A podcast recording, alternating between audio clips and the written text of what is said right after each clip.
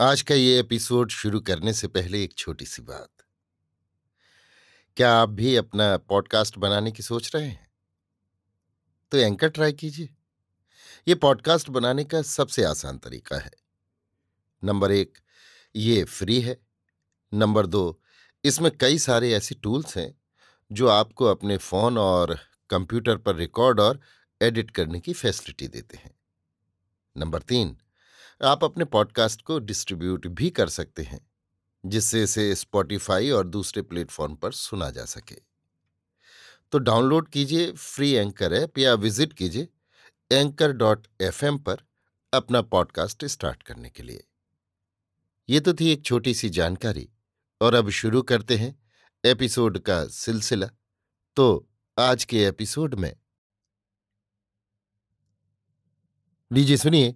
विश्वंभरनाथ शर्मा कौशिक की लिखी कहानी, विजय, मेरी, यानी समीर गोस्वामी की आवाज़ में। विश्वंभरनाथ शर्मा ने विजय नाम से दो कहानियाँ लिखी हैं, ये पहली कहानी है। जिस समय कुंवर रत्न सिंह की वयस पंद्रह वर्ष की हुई, उस समय उन्हें अपनी हीन अवस्था का ज्ञान हुआ। उनकी माता योगमाया अपने पति की कुछ विश्वस्त नौकरों के सहित गाँव में एकांत जीवन व्यतीत कर रही थी। रानी योगमाया के पति शिव सिंह एक छोटे से राज्य के स्वामी थे। वही राज्य उनकी जन्मभूमि थी। अपनी पैतृक मान मर्यादा की रक्षा में राजा शिव सिंह का वह मनस्य एक ऐसे राज्य से हो गया जो उनसे अधिक शक्तिशाली था। पर वे स्वतंत्र थे। किसी के आगे सिर झुकाना उनके लिए असंभव था। परिणाम ये हुआ कि उन्होंने युद्ध में वीरगति पाई। रानी योगमाया की प्रबल इच्छा थी कि वो चिता पर पति का साथ दे। किंतु उस समय कुमार रत्न सिंह की अवस्था चार ही वर्ष की थी। रानी के सिवा उसका कौन था? पुत्र प्रेम और पति प्रेम में द्वंद्व हुआ और अंत में पुत्र प्रेम के सामने पति प्रेम न ठहर सका। रानी योगमाया ने अपने राज्य से बीस कोस दूर जाकर शरण ली और अलंकार तथा जवाहिरात बेचकर जीवन के दिन बिताने लगी। उनका जीवन कुमार के सहारे ही चल रहा था। अन्यथा संसार में कोई ऐसा आकर्षण नहीं था, जो उनके प्राणों को शरीर में स्थिर रखता। इस प्रकार ग्यारह वर्ष बीत गए। कुमार की वयस पंद्रह वर्ष की हुई। बचपन से ही वो शिकार का शौकीन था। वो लालसा अब बढ़ गई। एक दिन कुमार गाँव से दो कोस की दूरी पर अपने एक विश्वस्त नौकर शेर सिंह के साथ घूम रहा था। शेर सिंह महाराज शिव सिंह का एकमात्र सच्चा मित्र था। सच तो ये है कि अगर महाराज ने कुमार की रक्षा का भार शेर सिंह को न सौंपा होता तो महाराज की लाश शेर सिंह की ही लाश पर गिरती। बड़ी देर तक व्यर्थ घूमते रहने पर भी कुमार का जी ऊब उठा। वो घर लौटने की इच्छा ही कर रहा था कैसा ऐसा उसी समय तेज़ी से कोई जानवर सामने से आता दिखाई दिया। कुमार ने बंदूक उठाकर निशाना लगाया। गोली सर में बैठी। जानवर चीख मारकर गिर पड़ा। पास में पहुंचकर कुमार ने देखा कि सुअर के शरीर में कई जख्म हैं और उन जख्मों से खून बह रहा है। कुमार ने शेर सिंह को बुलाकर कहा, मैंने तो एक ही गोली मारी, परंतु इसके कई घाव हैं और जख्म भी ताजे कुमार अपनी बात पूरी भी नहीं कर पाया था कि पसीने से तर तीन मनुष्य हाथ में भाला लिए आ पहुँचे। सुअर को मरा देख एक ने कहा, बहुत दौड़ाया, पर अब तो हाथ लगा। कुमार हक्का बक्का होकर तीनों की ओर देखने लगा। उनमें से एक ने कमर से रस्सी खोलकर सुअर को ले जाने के इरादे से बांधना शुरू कर दिया। कुमार क्रुद्ध हो पड़ा और बोला, ये क्या? इसे कहाँ लिए जाते हो? मैंने इसे गोली से मारा है। कुमार का चेहरा लाल हो उठा। वो अपना शिकार दूसरे को देने को तैयार नहीं था। उनमें से एक ने दबी जबान से कहा ये अच्छी रही। दो घंटे से हम इसके पीछे दौड़ रहे हैं, और अब ये इनका हो गया। सरकार गोली से सुअर नहीं मारा जाता। कुमार का चेहरा तमतमा उठा। उन्होंने तलवार की मूठ पर हाथ रखकर कहा, देख बे, संभाल कर बात कर, नहीं तो सुअर की लाश पर तेरी भी लाश गिरेगी। शेर सिंह ने मुस्कुराकर कहा, बेटा, ये तुम्हारे किस काम का? ये बेचारे इसके लिए तंग हुए। इन्होंने इसे जख्मी भी खूब कर डाला था, इसलिए ये इन्हीं का शिकार है, इन्हें ले जाने दो, इन बेचारों का भोजन चलेगा। कुमार ने कहा, कदापि नहीं, मैंने इसे मारा तो मेरी चीज़ है। मुझे अपनी चीज़ पर अधिकार है, मैं ये कभी स्वीकार नहीं कर सकता। मांग कर भले ही ले जाए, पर अधिकार जमा कर नहीं ले जा सकते। शेर सिंह के माथे पर बल पड़ गए। उनका चेहरा तमतमा उठा, आँखें लाल हो गई। उसने कुछ कर्कश स्वर में कहा बार बार क्या कहते हो कि मेरी चीज़ है, मेरा अधिकार है? दूसरों के जख्मी किए हुए सुअर पर इतना अधिकार? बड़े शर्म की बात है। जिस पर तुम्हारा अधिकार है, जो तुम्हारी चीज़ है, जिसे दूसरे हड़प किए बैठे उसकी तुम्हें खबर तक नहीं। एक सांस ही में शेर सिंह ने ये सब कह डाला और जब उसने एक गहरी सांस ली तो ऐसा मालूम होता था कि उसके कलेजे से एक बड़ा कांटा निकल गया। कुमार चौंकसा पड़ा। उसके हृदय में अपनी उस अज्ञात चीज़ की कल्पनाएँ घूमने लगीं। कुमार ने कहा, क्यों काका? वो कौन सी चीज़ है जिस पर मेरा अधिकार है और जिसे दूसरे हड़प किए बैठे हैं? कहने को तो शेर सिंह कह गया, किंतु उसे अपनी भूल मालूम हो गई। पर तरकश से निकला हुआ तीर और जबान से निकली हुई बात तो वापस हो ही नहीं सकती। अब क्या किया जाए? कुमार पूरी बात जाने बिना मानेगा ही नहीं। वो हृदय की कसौटी पर यही बात कस रहा था कि अभी इस बात को कहने का उपयुक्त समय आया है कि नहीं। शेर सिंह इसी उधेड़बुन में पड़ गया। बात कहकर मौन हो जाने से कुमार की उत्सुकता और बढ़ी। कुमार ने सोचा कि इसमें कोई गूढ़ बात अवश्य है। शिकारियों की ओर देखकर उसने कहा, ले जाओ इसे। ये कहकर वो शेर सिंह से बोला, चलो काका, घर चलें। दोनों घर की ओर चले। थोड़ी दूर चलकर कुमार रत्न सिंह ने कहा, हाँ काका, मेरी बात का जवाब नहीं दिया। शेर सिंह ने उदास भाव से कहा, क्या उत्तर दें? कुमार, जो ठीक उत्तर हो। शेर सिंह फिर चुप हो गया, कुमार, आप सोच काहे करते हो। शेर सिंह को सोच विचार का समय नहीं था। उसने एक मिनट में फैसला कर लिया कि जो होना था सो हो गया। अब असल बात कह देनी ही चाहिए। परिणाम ईश्वर के हाथ है। शेर सिंह ने ठंडी सांस भरकर कहा, कुमार, तुम्हें अभी तक ज्ञात नहीं कि तुम कौन हो? तुम्हारे पिता क्या थे और तुम्हारी जन्मभूमि कौन है? कुमार ने कहा, नहीं। एक एक करके शेर सिंह ने पिछली घटनाएँ बता दी कि किस तरह स्वाभिमान और जन्मभूमि की स्वतंत्रता की वेदी पर कुमार के पिता ने अपनी कुर्बानी कर दी। पुरानी घटनाओं की स्मृति सजीव होते ही शेर सिंह का दबा हुआ कलेजे का घाव हरा हो गया। शेर सिंह रो पड़ा। कुमार को हिचकी बंध गई। आंसुओं की धार के बीच शेर सिंह ने घटनाओं का क्रम बांधते हुए कहा, कुमार, तुम उस पिता की संतान हो जिसने बड़ी से बड़ी शक्ति के सामने अपना सर ऊँचा रखा। मेरी प्रबल इच्छा यही रही है कि एक दिन स्वदेश को मैं अन्यायियों के पंजे से छुड़ाने का प्रयत्न करूँ। या तो सफल हो जाऊँ या वीर गति पाऊँ।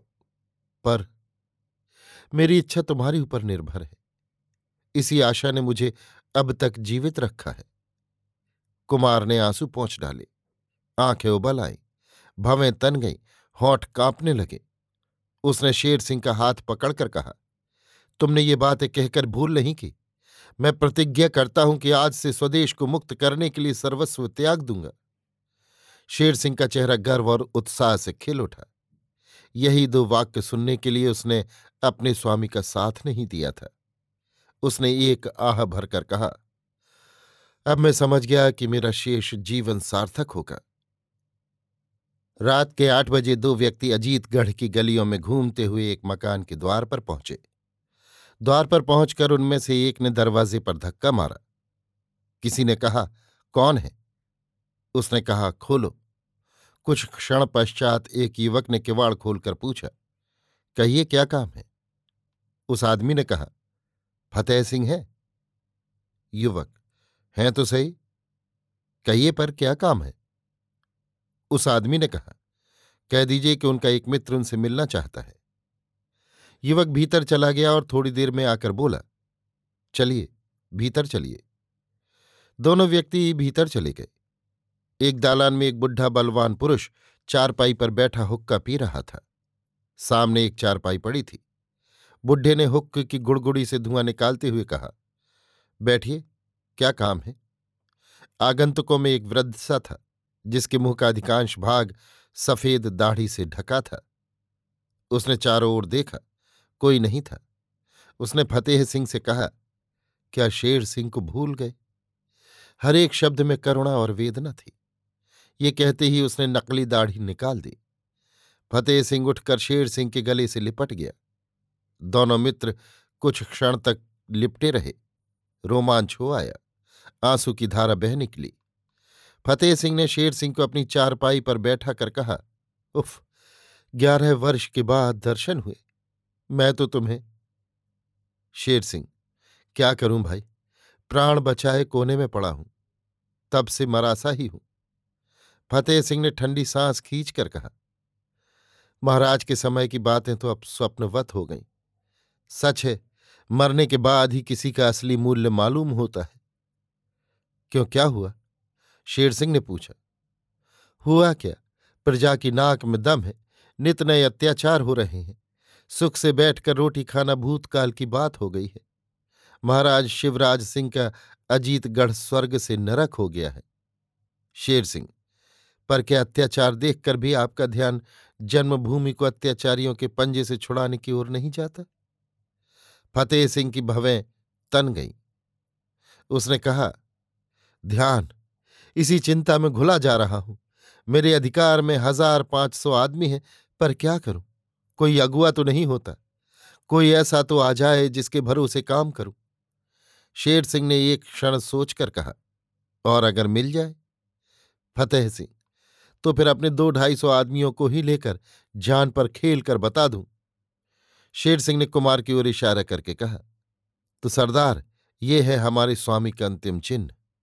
अजीतगढ़ का उत्तराधिकारी कुमार रत्न सिंह। फतेह सिंह गदगद हो उठा। वो कुमार के पैरों पर गिरना ही चाहता था कि कुमार ने उन्हें पकड़कर प्रेम से अपने को उनकी बाहों में डाल दिया। दोनों रो पड़े और खूब रोए। शेर सिंह भी रो पड़ा। फतेह सिंह ने कहा, आज मेरे शरीर में बल आ गया है। या तो अपने देश को मुक्त करेंगे या लड़ भिड़कर अपने प्राण देंगे। इसके बाद तीनों में बड़ी देर तक परामर्श होता रहा। रात के ग्यारह बजे अजीतगढ़ से दो कोस की दूरी पर एक पहाड़ की बड़ी खोह में कुमार सहित फतेह सिंह, शेर सिंह तथा अन्य दस बारह हथियारबंद आदमी बैठे हैं। खोह के अंदर मशालों की रोशनी हो रही है। खोह के द्वार पर चार हथियारबंद जवान खड़े हैं। थोड़ी देर में अजीतगढ़ की ओर से आदमी आना आरंभ हुए। चार चार छह छह आदमियों की टोली साथ साथ आती थी। पहरे वाले उनसे कोई शब्द पूछकर उन्हें भीतर जाने की आज्ञा देते थे। इसी प्रकार दो तीन बजे तक ढाई तीन सहस्त्र आदमी जमा हो गए। तत्पश्चात फतेह सिंह ने उठकर उच्च स्वर में कहा, भाइयों, तुम सब वीर क्षत्रिय हो। तुम्हारे शरीर में क्षत्रियों का गर्म खून बह रहा है। क्या तुम अब भी अत्याचार सहने के लिए तैयार हो? क्या तुम्हें ये बात पसंद है कि पड़ोस का एक छोटा सा सरदार अजीतगढ़ में तुम पर शासन करे और हर समय तुम्हारा रक्त चूसे? तुम्हारी बहु बेटियों को ताके? क्या तुम चाहते हो कि तुम्हारी मातृभूमि पर दूसरों का अधिकार रहे? सबने एक स्वर होकर कहा, कदापि नहीं, हमें मर जाना स्वीकार है, पर यह स्वीकार नहीं। फतेह सिंह यदि ये बात है तो उसके पंजे से अपने देश को छुड़ाने का आज प्रण कर लो। मातृभूमि की लाज तुम्हारे ही हाथ है। उनमें से कुछ लोगों ने कहा, हम प्रण तो सब कुछ कर लें, पर किसके भरोसे? हमारा सरदार कहाँ है? अजीतगढ़ के सिंहासन पर किसे बिठाओगे?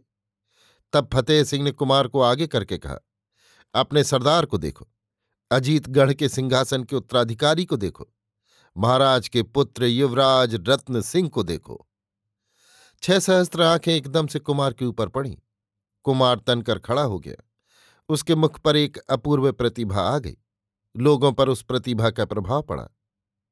सबने देखा कि उनके सामने वास्तव में कोई राजा खड़ा है। लोगों के हृदय में उसके प्रति श्रद्धा उत्पन्न हुई। सबका हृदय उसकी ओर आकर्षित हुआ। सबने एक स्वर से चिल्लाकर कहा, युवराज चिरंजीव, युवराज की जय हो। हम युवराज के लिए प्राण देने को तैयार हैं। फतेह सिंह ने अपनी तलवार उठाकर कहा, आओ हम सब प्रतिज्ञा करें कि मरते दम तक युवराज का साथ देंगे। इतना कहकर सबों ने अपनी तलवारें चूम ली। अभी तक कुमार चुप खड़ा था। अब उसने उच्च स्वर से कहा, भाइयों, सोते हुए शत्रु पर आक्रमण करना क्षत्रिय धर्म के विरुद्ध है। हमें रात भर ठहर कर प्रातःकाल आक्रमण करना चाहिए। सवेरा होते ही घमासान युद्ध छिड़ गया। युवराज रत्न सिंह के योद्धा अपने युवराज के प्रेम में पागल हो रहे थे, अतएव वे जान पर खेल कर लड़े। ऐसी दशा में उनके सामने कौन टिक सकता था? कुछ घंटों में युवराज की विजय हो गई। अधिकांश शत्रु सेना रणक्षेत्र में वीरगति को प्राप्त हुई। जो शेष रहे, वे कैद कर लिए गए। युद्ध समाप्त होने पर युवराज ने शेर सिंह को न पाया। उसने घबराकर पूछा, शेर सिंह कहाँ है? फतेह सिंह ने कहा, मैंने उन्हें किले के सरदार को रोकते देखा था। उसके पश्चात मुझे वो नहीं दिखाई पड़े। इसी समय कुछ आदमी शेर सिंह को उठाए हुए लाए। शेर सिंह घावों के कारण मृत प्राय हो रहा था। युवराज ने व्याकुल होकर शेर सिंह को अपनी गोद में लिटा लिया और शेर सिंह के सिर पर हाथ फेरते हुए कहा, काका, ये क्या हुआ? शेर सिंह ने धीरे धीरे आँखें खोलकर युवराज को देखा और किंचित मुस्कुराकर कहा, मातृभूमि की विजय। इतना कहकर शेर सिंह ने सदैव के लिए आँखें बंद कर ली। अभी आप सुन रहे थे विश्वंभरनाथ शर्मा कौशिक की लिखी कहानी, विजय, मेरी यानी समीर गोस्वामी की आवाज़ में।